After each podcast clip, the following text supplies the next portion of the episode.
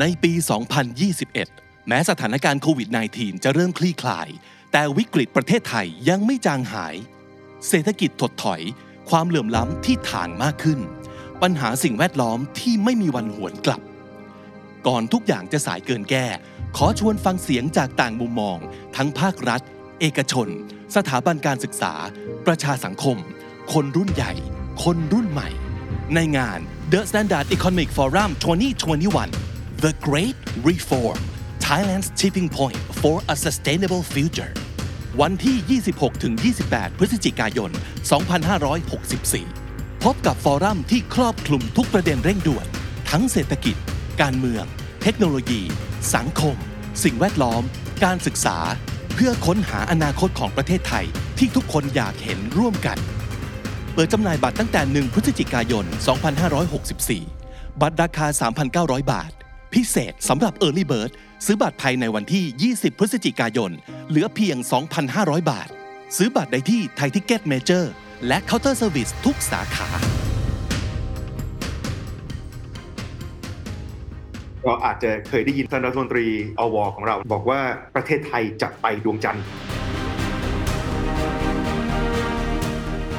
สิ่งที่เปลี่ยนไปเนี่ยครับจากเดิมที่เพลเยอร์ใหญ่ ๆ จะเป็นภาครัฐกลายมาเป็นภาคเอกชนเข้าไปลงทุน อุตสาหกรรมอวกาศ น่าจะมี value สูงถึงระดับ 3 trillion US นี่คือคลื่นลูกใหม่ที่เราจะต้องไม่ตกขบวน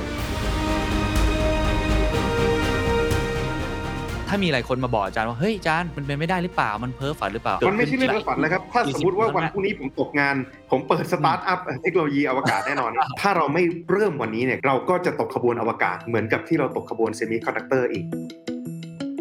This is the Standard Podcast. The Secret Sauce. Executive Espresso สวัสดีครับ ผมเคนนักครินทร์และนี่คือ The Secret Sauce Executive Espresso สรุปความเคลื่อนไหวในโลกเศรษฐกิจธุรกิจ แบบเข้มข้นเหมือนเอสเปรสโซให้ผู้บริหารอย่างคุณไม่พลาดประเด็นสำคัญ ไทยจะไปดวงจันทร์ ไปทำไม ได้อะไร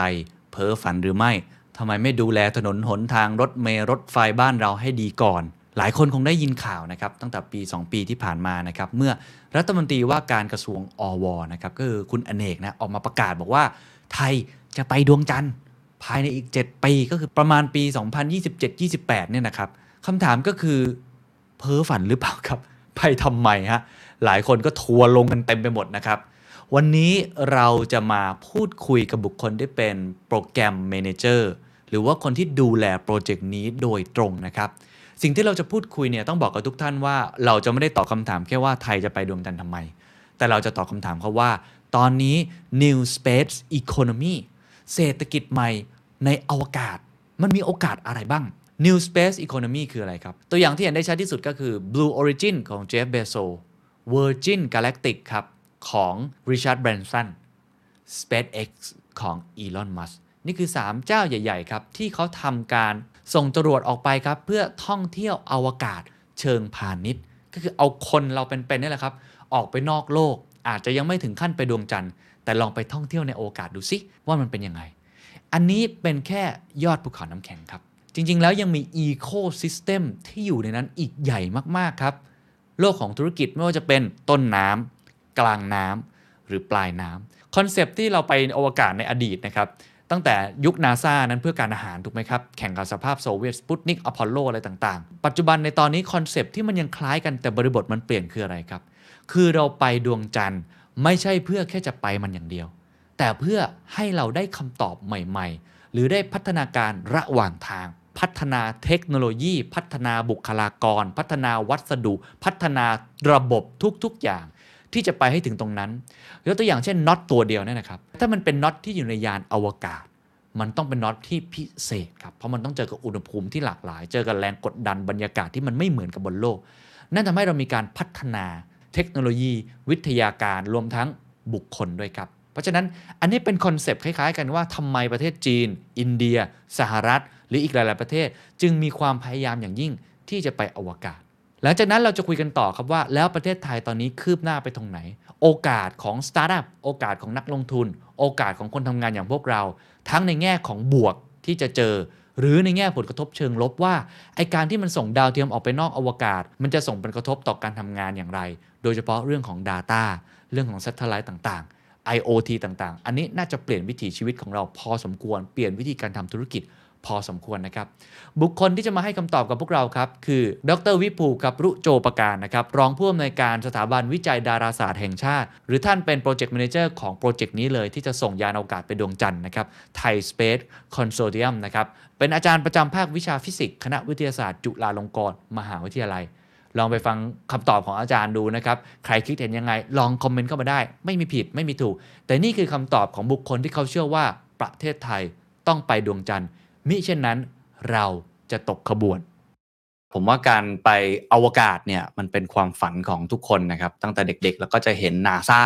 นะครับแข่งกับสหภาพโซเวียต แต่พอระยะ 2-3 ปีที่ผ่านมาเนี่ยผมว่า landscape ของการไปอวกาศมันเริ่มเปลี่ยน มันมีคำว่าท่องเที่ยว เพิ่มเข้ามาด้วยว่าเราจะพาคนทั่วๆไปเนี่ยไปท่องเที่ยวในอวกาศ มีบริษัทยักษ์ๆหลายแห่งมากเลยนะครับ ที่ทำได้แล้วจริงด้วยนะครับ ก็เลยอยากให้อาจารย์วิภูเล่าให้เห็นภาพก่อนนะครับว่าแลนด์สเคปของการไปอวกาศตอนนี้มันเปลี่ยนไปยังไงบ้างครับ สิ่งที่เราเห็นเป็นปรากฏการณ์ใหม่นะครับในระยะหลังๆนี้นะครับหรือว่าบางครั้งเราจะได้ยิน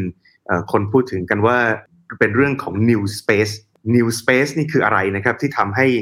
ภาคเอกชนนะฮะ private sector เข้ามาลงทุน เข้ามาสนใจเรื่องเกี่ยวกับเทคโนโลยีอวกาศ เยอะขึ้นมากเลย สิ่งที่เปลี่ยนไปเนะครับ จากเดิมที่ player ใหญ่ ๆ จะเป็นภาครัฐ เป็น national government เสมอ กลายมาเป็นภาคเอกชนเข้าไปลงทุน แล้วเกิดเป็นคลื่นรูปใหม่ในอวกาศขึ้นมาเนี่ยครับ เป็นเพราะว่ามี enabling technology หลายอย่างที่เพิ่งครับเกิดขึ้นมา เช่น digitization เราลองนึกนะครับว่าแต่ก่อน กล้องที่ถ่ายภาพยนตร์เนะครับต้องเป็นกล้องเริ่มเทิมเลยนะเราเห็นกองถ่ายแบกกล้องไป เดี๋ยวนี้ capability นั้นอยู่ในกล้องมือถือเท่านั้นเอง สามารถที่จะถ่ายภาพยนตร์ออกมาได้คุณภาพใกล้เคียงกัน สิ่งเดียวกันเนี่ยครับกำลังเกิดขึ้นกับดาวเทียม เทคโนโลยีดิจิตอลกำลังเข้ามานะครับเพราะฉะนั้นจากเดิมที่ดาวเทียมเคยต้องมีขนาดเท่ารถเป็นคันนะครับเพราะมีอุปกรณ์อนาล็อกเต็มไปหมดเลยพอเป็นอุปกรณ์ดิจิตอล กลายเป็นเหลือเท่าที่ผมสามารถวางบนฝ่ามือได้นะครับอืมเราเรียกว่า CubeSat miniaturization digitization แล้วก็ advanced manufacturing นะครับอืมอย่างต่อมาคือการสร้าง part ต่างๆ ของดาวเทียมที่ไม่เคยทำได้ในอดีต แต่การวิวัฒนาการของ material science ของ 3D printing ของวิธีใหม่ๆ ในการที่จะผลิต partทำให้ดาวเทียมขนาดเล็กลงครั บบวกกับ digitization broadband กำลังเข้ามา internet communication ที่ bandwidth สูงเข้ามา 3-4 อย่างเนี่ยครับคือ enabling technology ที่ทำให้เกิด new space ขึ้นมา ตอนนี้เนี่ยครับเราไม่ต้องใช้ดาวเทียมขนาดใหญ่ เพื่อที่จะสามารถที่จะทำอะไรที่เคยเป็นที่ได้รับความสนใจในอวกาศแล้วพครัอบดาวเทียมขนาดเล็กลง สิ่งที่เปลี่ยนไปโดยสิ้นเชิงเลยคือ ต้นทุนในการส่งเข้าสู่ขึ้นสู่อวกาศ มันเปลี่ยน calculation ของต้นทุนโดยสิ้นเชิงทำให้ตอนนี้ private sector เข้ามาเป็น player ได้ อันนี้นะครับคือสิ่งที่ drive new space นะครับครับแต่ก่อนการลงทุนเรื่องเกี่ยวกับอวกาศต่างๆเนะครับ จะอืมแทบจะเป็นของภาครัฐทั้งหมดเลย เพราะว่ามันผูกกับเรื่องความมั่นคงอ่าถ้าเกี่คุยวณกับเรื่องทสามารถหารที่จะอ่าส่งมนุษย์อวกาศไปโคจรรอบโลกได้ นั่นแปลว่าคุณสามารถที่จะส่ง ขีปนาวุธข้ามทวีปไปที่ไหนก็ได้บนโลก ถ้าคุณสามารถที่จะส่งมนุษย์ไปโคจรรอบดวงจันทร์ หรือไปลงดวงดวงจันทร์ได้ นั่นแสดงว่า on board คอมพิวเตอร์ที่ใช้นำร่องอืมระบบการคำนวณการนำร่องต่างๆนะครับระบบ Life Support ที่จะไปถึงดวงจันทร์ sophisticate ขึ้นมาก นั่นแปลว่าขีปนาวุธของคุณจะแม่นยำมากขึ้น แล้วก็ sophisticate มากขึ้นด้วย มันเป็นเรื่องของความมั่นคงที่ผูกอยู่กับรัฐบาลของแต่ละประเทศ แต่ตอนนี้เนี่ยครับ economy of scale เปลี่ยนไปแล้วนะครับอืมด้วยเทคโนโลยีใหม่ทำให้ภาคเอกชนเข้ามามีบทบาทมากขึ้น เราจะเห็นว่าดาวเทียมสื่อสารเนยครับมันไม่ได้จำเป็นต้องเป็นดาวเทียมใหญ่ ๆ ขนาดหลายๆ ตันแล้ว แต่มันกลายเป็นดาวเทียมขนาดเล็กอย่างของอีลอนมัสส่งดาวเทียมเป็นกลุ่มดาวเทียมชื่อว่า Starlink อาจจะมีดาวเทียมอยู่ถึงประมาณ 30,000 ดวง เป็นดาวเทียมขนาดเล็ก แต่จำนวนมากนะครับเรียกว่าเป็น satellite constellation เหมือนกับดาวเทียมสื่อสารในในอดีตที่มันเคยขนาดใหญ่ แล้วมันก็ไม่สามารถที่จะโคจรอยู่ในวงโคจรถี่ๆได้ เพราะเราไม่สามารถส่งดาวเทียมขนาดใหญ่30,000ดวงได้ถูกไหมครับทำยังไงครัก็บไม่คุ้มทุนแต่ตอนนี้พอเป็นดาวเทียมขนาดเล็กที่ capability สูง มันสามารถส่งดาวเทียมไปเป็น network รอบโลกได้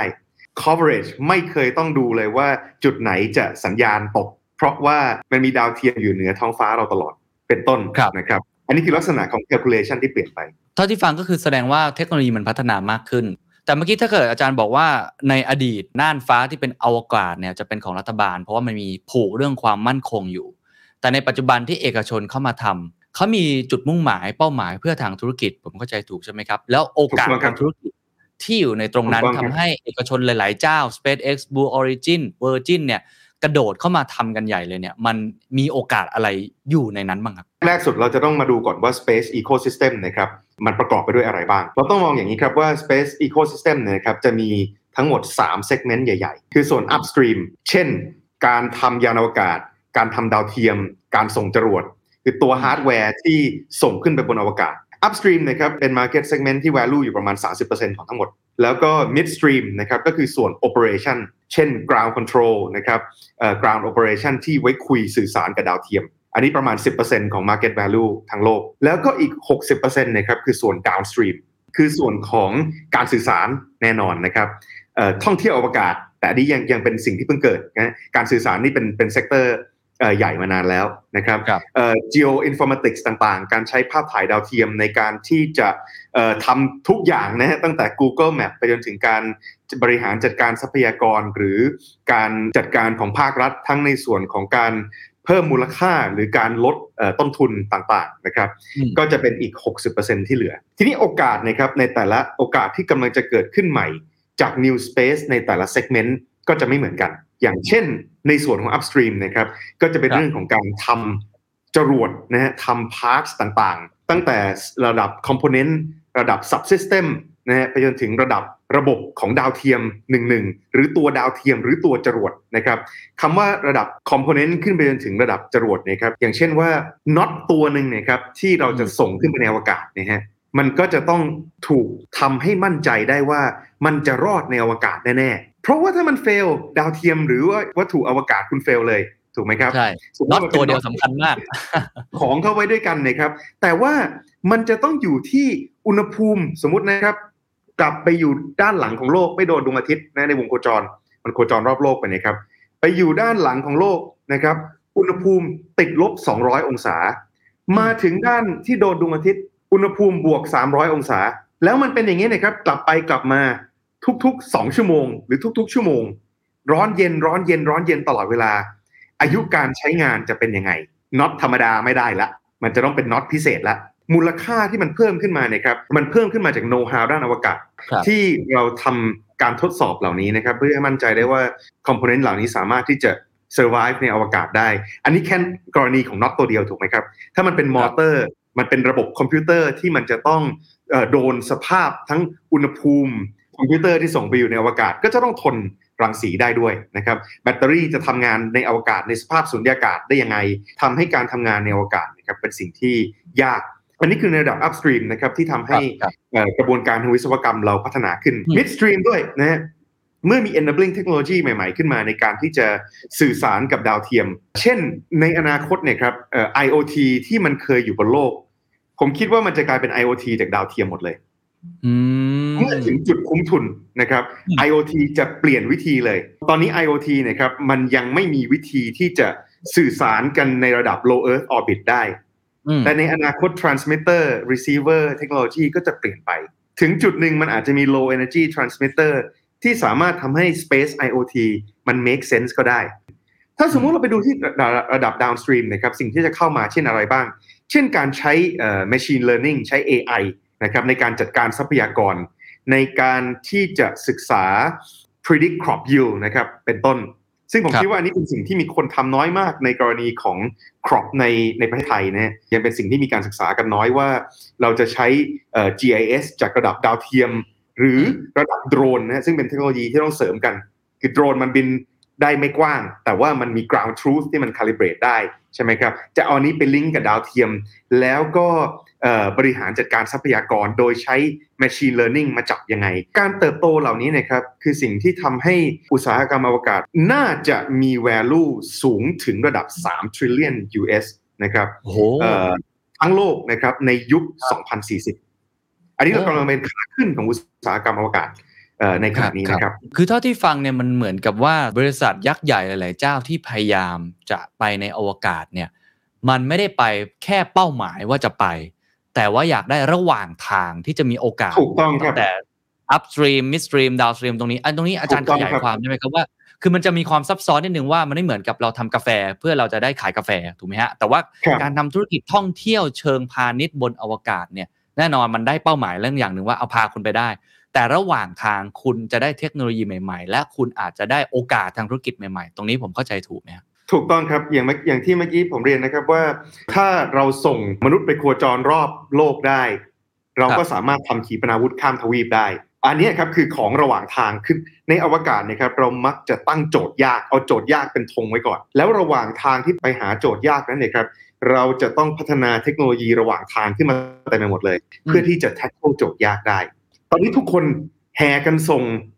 ทัวริสต์ขึ้นไปในอวกาศหลายเจ้าเลยสามเจ้าใช่ครับทั้ง Virgin ทั้ง Blue Origin ทั้ง SpaceX นะฮะถามว่าเอ่อปลายทางก็คือ commercialize การไปอวกาศล้วนๆหรือเปล่า แน่นอนว่าไม่ใช่โอ้ระหว่างทางที่เขาจะต้องทำโรงประกอบยาน พัฒนาวัสดุสำหรับทำยาน พัฒนา process สำหรับทดสอบวัสดุที่จะเอาไปสร้างยาน พัฒนา โรงทดสอบยาน พัฒนาแม้แต่เชื้อเพลิงที่จะไปอยู่ในเครื่องยนต์ อันนี้เนะครับ process ที่นำไปสู่การส่งคนไปได้เนี่ยครับ มันเป็น process ที่เอ่อมีขั้นตอนเยอะมากเลยแล้วทุกๆขั้นตอนเนี่ยครับจะสามารถ spin off ไปเป็น either เทคโนโลยีใหม่ หรือว่าอาจจะมี niche market ของตัวเอง ที่อืมสิ่งที่พัฒนาขึ้นมา commercialize ได้โดยตรงเลยก็ได้ ตอนนี้อีก market หนึ่งทาง upstream ที่จะเห็นเยอะมากนะครับ ก็คือ private launch service launch service หมายถึงว่าเวลาเราทำดาวเทียมเนี่ยครับเราไม่จำเป็นต้องเป็นคนส่งจรวดเอง เราทำแต่ดาวเทียมก็ได้ แล้วเราไปจ้างเขาส่ง อย่าง Falcon 9 ของ SpaceX นะครับก็เป็นเป็น launch service ด้วยนะครับสมมุติว่าเราอยากจะส่งอะไรบางอย่างขึ้นอวกาศ เราก็เดินไปหา SpaceX แล้วก็บอกว่าเอ่อพี่ครับผมอยากจะส่ง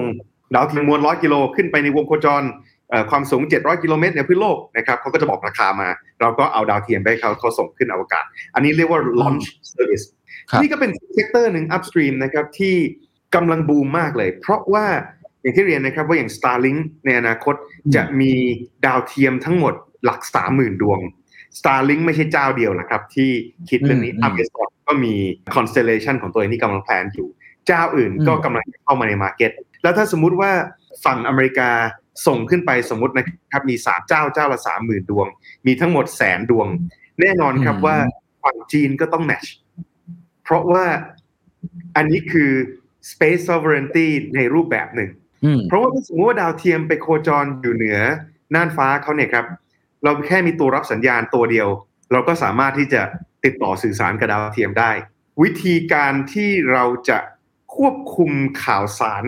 ในโลกเราจะเปลี่ยนไปหมดเลยโอ้โหเพราะฉะนั้นผมผมคิดว่าอันนี้เป็นโครงสร้างพื้นฐานที่ทุกคนต้องแข่งกัน หลายประเทศนะครับกำลังพัฒนามีบริษัทสตาร์ทอัพ ที่พัฒนาจรวดของตัวเอง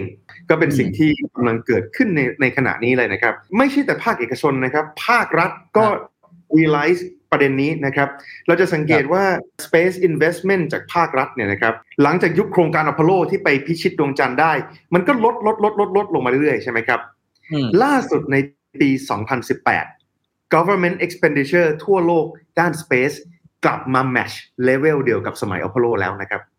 เพราะว่าอ๋อฝั่งรัฐบาลก็ recognize ว่า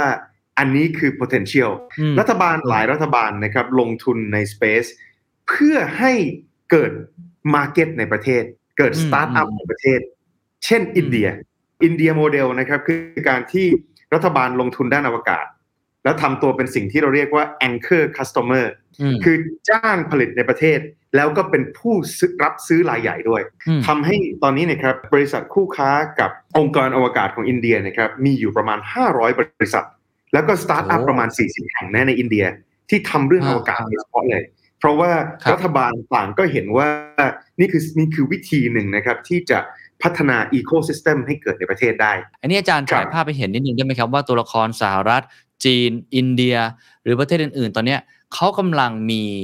ความคืบหน้าหรือว่ามี activity เขาทำอะไรกันอยู่บ้าง ที่อีกไม่นานมันน่าจะกระทบกับชีวิตของพวกเรา มันน่าจะใกล้ตัวกับพวกเรามากขึ้นนะครับผมคิดว่าแรกสุดนะครับ player อย่างนาซาเนี่ยครับก็จะไม่ได้เป็น dominant player ของโลกอีกแล้ว เรามีภาคเอกชนเข้ามามี SpaceX มี Blue Origin มี Virgin เข้ามา อันนี้คือคือรายใหญ่นะครับมีรายย่อยที่เป็นระดับสตาร์ทอัพนะครับในเทคโนโลยีต่าง ทั้งต้นน้ำกลางน้ำปลายน้ำเข้ามาอีกเต็มไปหมดเลย ที่จีนนี่เยอะมากนะครับ บริษัทสตาร์ทอัพที่ทำเรื่องเกี่ยวกับดาวเทียม component ดาวเทียมนะครับแล้วก็ launch service สิ่งที่จะเข้ามากระทบกับเราอย่างมากเลยก็คือเรื่องเกี่ยวกับปลายน้ำเพราะว่ามันอยู่ใน product ที่เราใช้อยู่ตลอด ตอนนี้ Starlink broadband มีให้ใช้แล้วในอเมริกาเราแค่เราเราสามารถที่จะใช้ broadband station เล็กๆนะฮะสามารถพกติดตัวไปไหนก็ได้นะครับตอนนี้มันยังอยู่แต่ในอเมริกา แต่ว่าในเวลาไม่กี่ปีมันต้องถูก commercialize ไปทั้งโลกในระดับที่เข้ามาอยู่ในชีวิตเราแน่นอนนะครับการสื่อสารตรงนี้น่าจะเปลี่ยนวิธีที่เราดีลกับข่าวสารไปเลยส่วนใหญ่มันจะเราจะดีลกับเรื่องปลายน้ำนะครับที่มันมากระทบกับชีวิตเราโดยตรงเหมือนกับที่ตอนก่อนที่ iPhone 13 จะออกเมื่อวัน สองวันใช่ครับก็มีข่าวลือกันว่า iPhone 13 จะสามารถส่ง SMS ฉุกเฉินผ่านดาวเทียมได้ แต่สุดท้ายมันเป็นข่าวลือนะครับ มันไม่ได้ยากมันไม่ได้ไกลเกินเอื้อมนะฮะเทคโนโลยีที่จะทำให้เกิด mass market satellite based communication จากเดิมที่มันต้องเป็นโทรศัพท์อิริเดียมราคาแพงนะครับ ตอนนี้มันกลายเป็นของที่อาจจะมาอยู่ในมือถือของเราทุกคนในเวลาไม่กี่ปีแล้วก็ได้ อันนี้ก็จะมากระทบกับชีวิตของ คอน sumer โดยตรงถ้าผลกระทบอื่นๆ นักธุรกิจนะครับ หรือว่าคนที่ทำงานทั่วไปเนี่ยโอกาส หรือว่าอะไรที่จะทำให้เขาผมไม่แน่ใจว่ามีอะไรที่จะกระทบถึงขั้นว่าทำให้เขาต้องเปลี่ยนแปลง วิถีชีวิตหรือการทำงานมากน้อยแค่ไหน อาจารย์คิดว่ามันมีมุมอะไรใน5้าถึงสิปีข้างหน้าที่กำลังจะเข้ามาแล้วเราควรจะระแวดระวังไว้ หรือว่าอาจจะเตรียมตัวพร้อมให้กับสิ่งที่อาจจะเกิดขึ้นแล้วมัน Impact กับเราครับผมคิดว่า Data Analytics จากอวกาศนะครับที่ใช้ Machine Learning เข้ามา เป็นตัวที่จับเนี่ยนะครับ จะเปลี่ยนวิธีการทำงานของหลาย sector มาก ๆ เลยนะครับ อย่างเช่นแหล่ง PM 2.5เนี่ยครับดาวเทียม generation ก่อนไม่สามารถที่จะวิเคราะห์อันนี้ได้ดี แต่ในอนาคตเนี่ยครับ PM 2.5 มาจากไหนนะครับเชื้อเพลิงบางชนิดหรือเปล่า มันมาจากการเผาจริงไหม สิ่งหนึ่งที่เรายังไม่มีเลยก็คือว่าองค์ความรู้เหล่านี้เนี่ยครับแทบจะยังไม่มีการทำกับพืชผล หรือว่าพืชเศรษฐกิจในเมืองไทยเลย เรื่องของการทำคาร์บอนเครดิตแมネจเมนต์ที่ใช้ดาวเทียมมาร่วม ก็ต้องใช้ Data Analytics บางอย่างที่ต้อง calibrate ด้วยโดรนไปเก็บ ground truth value และเอาไปอ้างกับดาวเทียม โดยใช้ machine learning มาจับ อันนี้นะครับผมว่าเป็น opportunity ใหญ่มาก ๆ เลยในการที่บริษัทไทยอาจจะทำ carbon credit industry ที่ใช้เทคโนโลยีดาวเทียม และโดรนมาช่วยจับ Space จะมาช่วยเยอะมากนะครับ ในในด้านดาวเทียมครับเห็นภาพครับ พอคุยไปถึงตรงนี้ก็ต้องถามต่อว่าประเทศไทยตอนนี้ มีความคืบหน้าอย่างไรบ้าง เมื่อกี้เราฟังว่าสหรัฐทำอะไรจีนทำอะไร อินเดียทำอะไรหลายๆประเทศขยับมีเอกชนขยับ ประเทศไทยจริงก็มีความเคลื่อนไหวในรอบปีที่ผ่านมาเหมือนกันนะครับ มีร่างพรบกิจการอวกาศ มีเรื่องของการพูดในโครงการเหล่านี้ทำโปรเจกต์เหล่านี้เพิ่มมากขึ้น อาจารย์เล่าให้ฟังนิดนึงว่าประเทศไทยตอนนี้ทำอะไรอย่างไร เท่าที่ฟังมันน่าจะมี 2 มุมมุมหนึ่งคือทางตรง ก็คือตรงไปตรงมากับด้านกิจการด้านอวกาศ อีกมุมหนึ่งก็เมื่อกี้ที่อาจารย์พูดให้ฟังก็คือเป็นมุมทางอ้อมก็คือใช้ประโยชน์จากมันเพื่อไปทำธุรกิจแบบอื่นประเทศไทยตอนนี้คืบหน้าอย่างไรครับ จากที่เราอาจจะเคยได้ยินนะครับที่ท่านรัฐมนตรีอวของเรานะครับ บอกว่าประเทศไทยจะไปดวงจันทร์นะครับที่สิ่งที่ไปดวงจันทร์นะครับก็อย่างที่เรียนเมื่อครู่นี้นะครับว่ามันเป็นโจทย์ยาก แต่ถามว่าเราไปดวงจันทร์ทำไมนะครับเราต้องมาแบ็กแทร็กนิดนึงก่อนนะครับว่าการที่ว่าไปดวงจันทร์นะครับคือการที่เราจะส่งยานสำรวจไปโคจรรอบดวงจันทร์เพื่อสำรวจดวงจันทร์ยานสำรวจนี่จะเป็นยานลำเล็กๆนะครับไม่ได้มีคนไปด้วย เรามองได้ว่ามันเป็นหุ่นยนต์สำรวจนะครับอย่างหนึ่ง โดยที่การไปดวงจันทร์นะครับเราไม่ได้ทำจรวดเองนะครับแต่เราทำตัวดาวเทียม แล้วก็ระบบผลักดันที่จะส่งยานไปดวงจันทร์ การส่งยานไปดวงจันทร์เนะครับ เราจะไม่ได้ใช้จรวดใหญ่ ๆ แบบโครงการอพอลโลที่มันโป้งเดียวไปถึงดวงจันทร์เลย เพราะอันนั้นเขาต้องบรรทุกคนไปด้วยใช่ไหมครับ มันก็จะต้องมีน้ำมีอากาศให้ซัสเทนชีวิตของมนุษย์อวกาศได้ แต่อันนี้มันเป็นโรบอทเราไปช้าๆได้ ยานที่เราออกแบบไว้เนี่ยนะครับก็จะเป็นยานที่ใช้ระบบเรียกว่า Ion Propulsion ซึ่งกำลังมีการพัฒนาขึ้นในประเทศไทยเลย ไปช้าๆนะครับ ใช้เวลาประมาณ 4-6 เดือน ถึงจะเดินทางไปถึงดวงจันทร์อืมระหว่างนี้นะครับก็จะเป็นการโคจรรอบโลก เพื่อศึกษาสภาวะอวกาศรอบโลกไปด้วยนะครับ ว่ารังสีที่มาดวงอาทิตย์เนะครับส่งผลกระทบกับโลกยังไง รังสีพลังงานสูงจากอวกาศส่งผลกระทบกับเอ่อผิวโลกยังไง เพื่อที่จะเข้าใจ สภาพผิวโลกของเราได้ดียิ่งขึ้นเอ่อพืชเศรษฐกิจนะครับมาแน่นอน เรื่องการจัดการทรัพยากรมาแน่นอนนะครับเรื่องของการจัดการภัยพิบัตินะครับมาแน่นอน PM 2.5 อันนี้คือ low lying fruit เราเชื่อว่าจะเกิดขึ้นได้จากการจากการปลายน้ำนั่นคือว่าดวงจันทร์เนยครับมันเป็นโจทย์ยากปลายทางอืมแต่เทคโนโลยีระหว่างทางที่เราทำขึ้นมาเนี่ยครับจริง ๆ แล้วการสำรวจทรัพยากรของโลก ก็มองได้ว่าเป็นปลายทางเหมือนกัน แล้วคำถามอืมคืออะไรล่ะคือสิ่งที่ได้ระหว่างทางสำคัญที่สุดเลยนะครับ คือกำลังคนที่มีความเชี่ยวชาญด้านอวกาศในประเทศ จากการออกแบบแล้วก็ประกอบดาวเทียมขนาดหลัก 100 กิโลกรัมเองในประเทศ เพราะฉะนั้นความสามารถด้านวิศวกรรมที่เกิดขึ้นจะเป็นอีกแบบหนึ่งเลยกำลังคนเหล่านี้นะครับ จะเติบโตไปเป็น คนที่ทำสตาร์ทอัพเทคโนโลยีในประเทศไทยด้านอวกาศ รวมทั้งซัพพลายเออร์ปัจจุบันในเมืองไทยด้วยที่เราทำตัวเป็น anchor customer นะครับว่าใครจะสามารถที่จะ supply space qualified component ให้กับโครงการอวกาศของไทยได้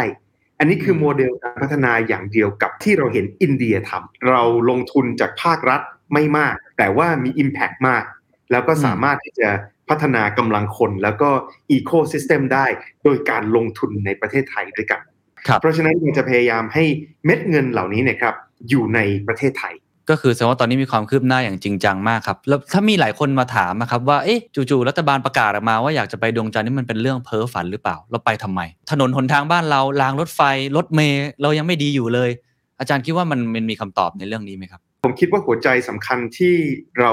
อยากจะพัฒนาผลักดันให้เกิดขึ้นเนะครับคือการที่เราลงทุนทำในประเทศ ให้เห็นว่าคนไทยนะครับเราสามารถที่ทำได้ อันนี้ครับเราเริ่มต้นจากดาวเทียมคือสิ่งสิ่งหนึ่งนะฮะที่เป็นปลายทางที่ยาก แต่ณจุดนี้นะครับเรามีศักยภาพในประเทศแล้วที่จะทำได้ ในอนาคตเราจะไม่ต้องซื้อเทคโนโลยีดาวเทียมไปต่างประเทศแล้วนะฮะในในเวลาผมคิดว่าไม่เกิน 10 ปี เงินลงทุนมันมีมีหลายอย่างใช่ไหมฮะที่เราต้องลงทุนในประเทศ โครงสร้างพื้นฐานเกษตรกรรม EV อะไรแบบเนี้ยทำไมอาจารย์ถึงมองว่าการลงทุนในด้านอวกาศเป็น priority หลัก ๆ ที่เราต้องทำด้วยครับ ผมคิดว่ามันเป็น priority หนึ่งนะฮะไม่ใช่ priority หลัก ผมคิดว่ารัฐบาลมีหน้าที่ balance เอ่อ portfolio อยู่แล้วนะครับ แต่เรามองจากมุมมองที่ว่าในทศวรรษ 2040 นะครับอย่างที่เรียนนะครับอืมว่า อุตสาหกรรมอวกาศจะมีขนาดประมาณ 2-3 trillion US นะแล้วแต่ estimate สมมุติว่าเรามองย้อนกลับมาที่ตลาด semiconductor ในปัจจุบันทั้งโลกนะครับผมคิดว่าไม่ถึง 1 trillion US ต่อปีด้วยซ้ำนะฮะนี่คือคลื่นลูกใหม่ที่เราจะต้องไม่ตกขบวนอย่างกรณีของ semiconductor เนะครับไทยก็พยายามที่จะเป็นคู่แข่งหนึ่งของไต้หวันเมื่อ 30 ปีก่อน และเราตกขบวน semiconductor เมื่อ 30 ปีก่อน เพราะฉะนั้นถ้าเรามีขบวนใหม่ ที่อยู่ในสเกลที่จะใหญ่อย่างน้อยเท่ากับหรือมากกว่าเซมิคอนดักเตอร์ในปัจจุบันนะครับผมคิดว่าอันนี้คือโอกาสของไทยที่จะพัฒนา capacity ของเราเพื่อเป็นหลักประกันในอนาคตของการพัฒนาในระยะ 10-20 ปีข้างหน้า แน่นอนครับว่า EV เป็นเรื่องใหญ่ที่ผมคิดว่ามีการ recognize อันนี้เยอะมากแล้วในในเมืองไทย เป็น priority ใน time horizon ที่สั้นกว่ามาก ก็คือยังไงครับมันเป็นโอกาสมหาศาล เราคงไม่อยากจะตกขบวน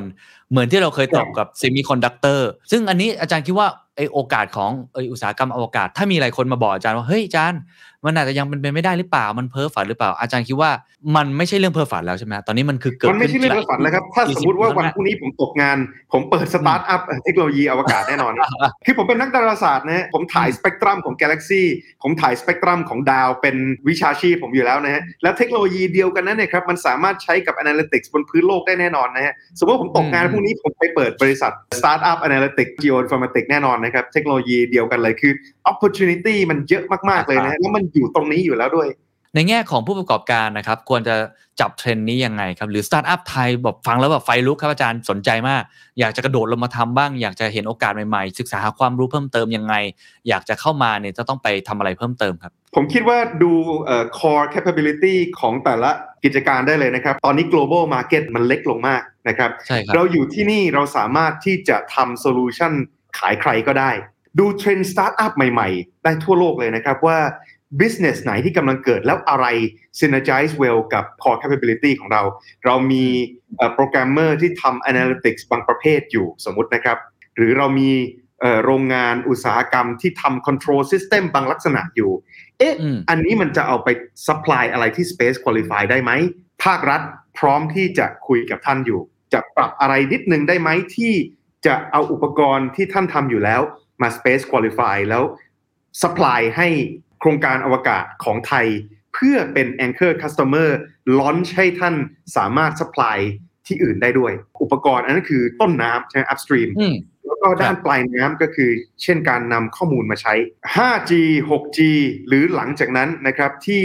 จะสื่อสารกับอวกาศมาตรฐานจะเป็นยังไงไม่ทราบเลยด้วยซ้ำ core capability ของใครจะ synergize กับเอ่อเทคโนโลยีลูกใหม่ที่จะเข้ามาในลักษณะไหน เป็นสิ่งที่น่าจับตามองมาก ๆ ครับ การที่เรามี capability นี้มี manpower แบบนี้อยู่ในประเทศอย่างไรก็ไม่เสียหลาย ต่อให้ดาวเทียมเราส่งขึ้นไปแล้วระเบิดเนี่ยครับ ก็ยังคุ้ม เพราะว่า expertise เกิดแล้วกับคนไทยอืมเรามี human capacity แล้วในประเทศ ครั้งหน้าเราทำมันคงไม่ระเบิดแล้ว อเมริกาตอนที่ไปดวงจันทร์เนะครับ ต้นทศวรรษ 1960นะครับสามสี่ลำแรกที่เขาส่งไปมันก็ไม่ถึงดวงจันทร์นะครับ มันไปแล้วมันมันมันมิสเป้านะฮะ แม้แต่องค์กรแบบนาซาก็ต้องมีจุดที่เขาเริ่มอืมเราต้องก้าวข้ามตรงนี้ไปให้ได้ แต่ once เราก้าวข้ามไปแล้วเนี่ยครับ human capacity อยู่ในประเทศ แล้วก็มีพร้อมให้ภาคเอกชนช้อปปิ้งออกไปใช้ด้วยนะครับอืมเอ่อผมพูดจากมุมมองของภาครัฐนะฮะสถาบันวิจัยดาราศาสตร์แห่งชาติ แล้วก็หน่วยงานในอวนะครับมีภาคเอกชนมาถามเรานะครับว่าอ้าวคุณพวกคุณเทรนคนจนกระทั่งเขาเก่ง แล้วสมมติว่าภาคเอกชนมาซื้อไปล่ะ ผมบอกว่าเอาไปเลย อันนั้นคือ KPI ของเราด้วยซ้ำนะครับอ๋อคือเทรนคนจนกระทั่งเก่งมากซะจนภาครัฐไม่สามารถที่จะเอ่อ retain talent นี่ไว้ได้แล้ว ภาคเอกชนมาโพสต์ไป อันนั้นคือความสำเร็จของเรานะครับ เราอยากจะเห็นภาพนี้เกิดในเมืองไทยกับกรณีของเทคโนโลยีอวกาศด้วยซ้ำ เห็นภาพครับ เราเห็นเหตุผลแล้วว่าทำไมเราต้องไป เพราะระหว่างทางมันมีคุณค่ามี capacity ที่เพิ่มขึ้นอีกมากมาย อยากให้อาจารย์ทิ้งท้ายถึงไอ้โปรเจกต์ที่เราจะอยากจะลงทุนด้านอวกาศ อยากจะไปดวงจันทร์อะไรต่างๆเนี่ยคิดว่าจะเห็นผลจริงๆเนี่ยประมาณเมื่อไหร่ครับ แล้วอะไรคืออุปสรรคอะไรคือความท้าทายที่อาจจะทำให้ไปไม่ถึงตรงนั้นนะครับ ผมคิดว่าอุปสรรคสำคัญที่สุดเลยนะครับ ก็คือว่าเราต้องพัฒนากำลังคนในประเทศ ใช้คำว่าเป็นความท้าทายแล้วกันนะฮะเป็น challenge ไม่ใช่ obstacle เป็น challenge ที่เราต้องการ tackle เพราะว่าการทำอวกาศในประเทศไทยเลยเนี่ยครับเป็นเรื่องใหม่ เราไม่เคย